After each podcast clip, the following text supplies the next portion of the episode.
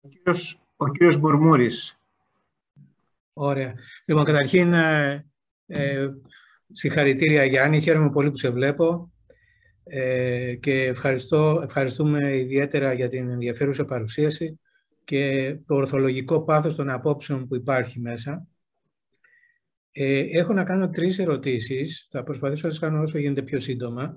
Η πρώτη αφορά μια ποια πολιτική αυτοδυναμίας και απεξάρτησης θα μπορούσαμε να έχουμε, ε, με πιο ενεργειακό μείγμα και γιατί δεν είναι στόχος στην εθνική μας πολιτική αυτή η αυτάρκεια και ε, στο τέλος εξαγωγή ενέργειας και όχι ίσα ίσα να τα βγάλουμε πέρα και ακολουθούμε δε κανόνες οι οποίοι διαρκώς αποκλίνουμε. Πριν από 40 χρόνια είχαμε 30% εξάρτηση, πριν 10 χρόνια είχαμε 60%, σήμερα έχουμε 82% περίπου. Έτσι, αν τα, αν τα, τα νούμερα δηλαδή της προηγούμενης εβδομάδος ισχύουν ακόμη, πιστεύω ότι εκεί περίπου είμαστε. Δηλαδή, μέσα σε μισό αιώνα ε, ακολουθήσαμε μια καταστροφική πολιτική. Και πιστεύω ότι σε αυτά που είπες υπάρχει κάτι πολύ ενδιαφέρον. Ο θερμοσύφωνο περίφημος που λες, που είναι εν τέλει και ελληνική, ελληνική τεχνολογία. Σαν πολιτική, εμείς τι κάνουμε σήμερα; Ετοιμαζόμαστε από τις αρχές Ιουνίου να πάρουμε συσκευές, να επιδοτήσουμε συσκευές που είναι όλες εισαγόμενες. Λοιπόν, ε, με αυτό προχωράω λιγάκι, διότι ε, κάνουμε, δεν αναπτύσσουμε δικές μας πηγές, δεν αναπτύσσουμε δικές μας τεχνολογίες μέχρι τώρα. Ε, και οι δύο τελευταίες κυβερνήσεις αντιδρούν κυρίαρχα σε όλη την προσπάθεια υδρογονανθράκων που είχε γίνει ε, μία περίοδο που είναι συμπίπτει περίπου με τη δικιά σου περίοδο, έτσι, γιατί είναι και το παιδί σου. Ε, ξεκινούμε τη λιγνητική, ε, την απολιγνητοποίηση με ένα πολύ περίεργο τρόπο, κάνοντας τον καλό μαθητή να πάμε γρήγορα σε, κάποιες, σε κάποια νούμερα και στην ουσία ε, εκτίθεται το δικό μας μοντέλο, το, το μείγμα το ενεργειακό, σε όλους τους κινδύνους που μπορεί να εκτεθεί ένα τέτοιο μείγμα. Λοιπόν, ε, το ερώτημα μου είναι εν τέλει ε, αυτό, ως προς, το, ως προς το θέμα τι πολιτική μπορούμε να έχουμε. το δεύτερο αφορά τον EastMed, ε, η σκοπιμότητα και η βιωσιμότητα του έργου πιστεύω ότι στο τέλος αποδεικνύονται ε, κυρίως από το αν μπορούμε να τον γεμίσουμε τον αγωγό και πιστεύω πως εν τέλει μπορούμε να τον γεμίσουμε τον αγωγό. Έτσι, δεν μπαίνω σε τεχνικές λεπτομέρειες γιατί ίσως δεν είναι κατανοητές. Το δεύτερο είναι τι τιμή πραγματικά θα έχει. Αν μπορούμε να συμβολιοποιήσουμε, ε, δηλαδή να έχουμε πελάτες σε αυτή τη διαδικασία και πολύ λιγότερο στο κόστος, γιατί το κόστος, αν το πάμε αναλογικά ε, με, τους, ε, με τον τελευταίο αγωγό που έχουμε, που είναι ο Nord Stream 2, ε, δίνει πολύ μεγαλύτερο νούμερο, αλλά πιστεύω πως δεν είναι εκεί το θέμα. Το θέμα είναι η τιμή αγοράς και αν έχουμε πραγματικά ένα πολύ μεγάλο ποσοστό της ευρωπαϊκής κατανάλωσης το οποίο πάμε να καλύψουμε. Δηλαδή αν πάμε για ένα 5-10% που σημαίνει ότι δεν τον, πολυ, δεν τον πολυγεμίζουμε τον αγωγό, ε, δεν θα πάει πολύ καλά. Ε, και το τρίτο ερώτημα είναι, ε, έχει σχέση με την αυτοδυναμία που είναι το πρώτο, είναι ότι σε σχέση με το υδρογόνο και την πυρηνική ενέργεια έχουμε μία αλλεργία προς το παρόν. Στο μεν δεύτερο παντελία αλλεργία, στο δε πρώτο δεν φαίνεται πάλι να κάνουμε χώρες κινήσεις, διότι θα μπορούσαμε να πούμε σε παραγωγή υδρογόνου χρησιμοποιώντας το αέριο και να πάμε πάλι με μια τεχνολογία στην οποία να προχωρήσουμε εμείς να είναι δικιά μας, ε, χρησιμοποιώντας το, το όχι απλώς σαν καύσιμο, αλλά σαν παραγωγή υδρογόνου. Ε, ε, δεν έχω απάντηση γιατί δεν επιδιώκουμε την εθνική ε, ε, αυτονομία στα θέματα της ενέργειας.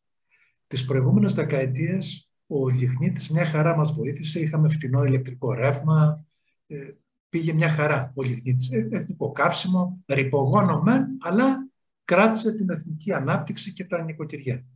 Ε, βρεθήκαμε στην τυχερή περίπτωση, μας βοήθησε η φύση και ξέρουμε ότι έχουμε δυνάμει κοιτάσματα φυσικού αερίου. Αυτό που δεν έχει γίνει κατανοητό και δεν έχει γίνει κατανοητό και στις Βρυξέλλες. Εγώ δεν μπορώ να κατανοήσω το σκεπτικό τους. Είναι το εξής. Από τη μια λέμε ότι το φυσικό αέριο είναι το μεταβατικό καύσιμο για τα επόμενα 30 χρόνια, άρα για τα επόμενα 30 χρόνια θα χρησιμοποιώ φυσικό αέριο, μου αρέσει δεν μου αρέσει. Πρέπει να βγάλω από τη μέση έτσι κι αλλιώς κατεπηγόντως τον άνθρακα και το πετρέλαιο, που είναι γύρω στο 51% του παγκόσμιου ενεργειακού ισοζυγίου.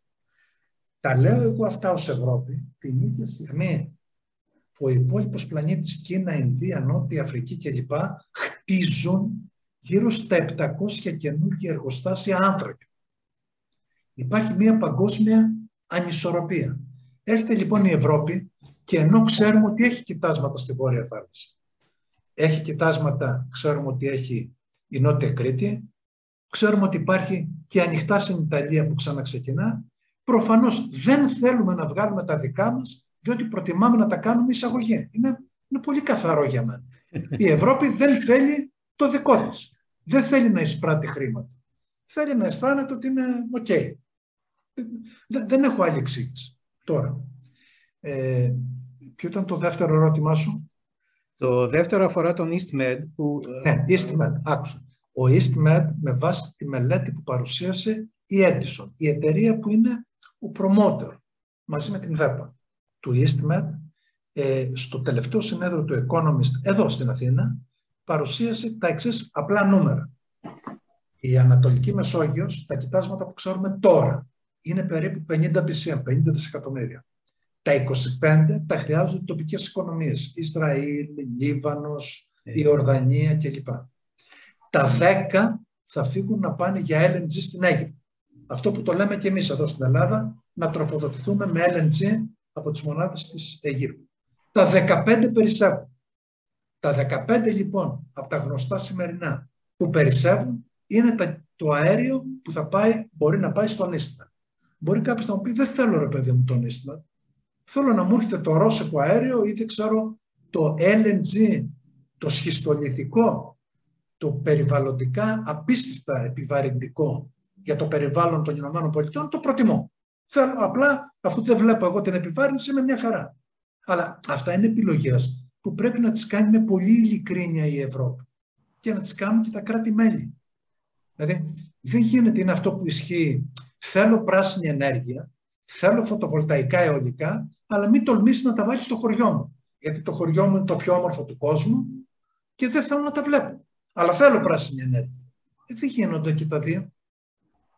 Γιάννη, εμείς είμαστε υποχρεωμένοι ε, να ακολουθούμε αυτή την πολιτική; Όχι. Η, η ενεργειακή στρατηγική των χωρών είναι, είναι απόλυτα εθνικό προσόν, εθνική, εθνικό δικαίωμα. Αλλά θέλω να ξεκαθαρίσω το εξής. Η Ελλάδα είναι πρωτοπόρο στα πράσινα, δεν είναι πίσω. Σας τα έδειξα αυτά γιατί ξέρω ότι δεν είναι δημοσίως γνωστά. Είμαστε περήφανοι. Εμείς το κάναμε. Εμείς κάναμε το απίστευτο άλμα την εποχή της κρίσης. Η Ελλάδα είναι σήμερα η έκτη καλύτερη στον κόσμο στα φωτοβολταϊκά. Η έκτη καλύτερη στην Ευρώπη στα πράσινα. Δεν είμαστε... Και το, το, το πρόγραμμα που υπάρχει τώρα σε εξέλιξη είναι ακόμη πιο φιλόδοξο. Εγώ πιστεύω ότι αν υλοποιηθεί με βάση τους προγραμματισμούς που υπάρχουν, θα πάμε ακόμη καλύτερα. Αυτά όμως δεν επαρκούν. Όταν mm. έχεις 4% μόνο στην κατανάλωση ενέργειας, τα ανανεώσιμά σου, δεν μπορείς να τα διπλασιάσεις, να τα τριπλασιάσεις, να τα τετραπλασιάσεις. Το υπόλοιπο τι θα είναι; Βρώμικος άνθρακας, βρώμικο πετρέλαιο. Πρέπει να δώσει μια απάντηση.